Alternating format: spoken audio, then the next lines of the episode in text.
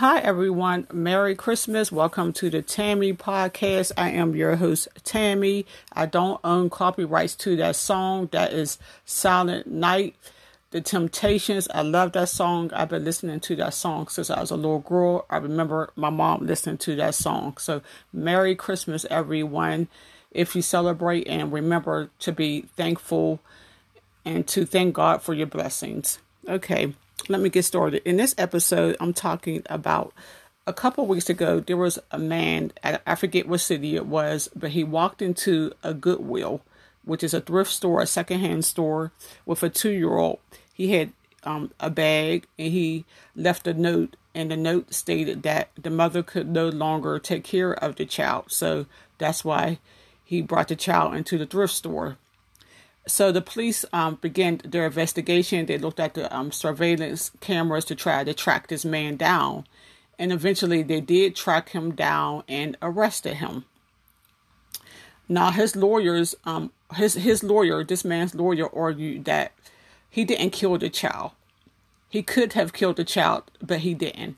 And I have to agree with the lawyer one hundred percent.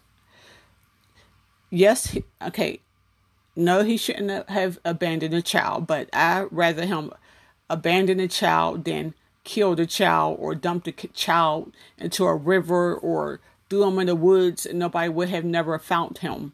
This child is still alive and he still got a chance to go to a family who's going to love him and take care of him. So he still got a chance to grow up into an adult. And I don't think um he should have been arrested because he was honest. He said that the mother wasn't able to take care of the child. So, uh, so I have to applaud him for being honest. They said he should have dropped the child off at a hospital or at a fire station. Maybe he should have, or maybe he didn't know.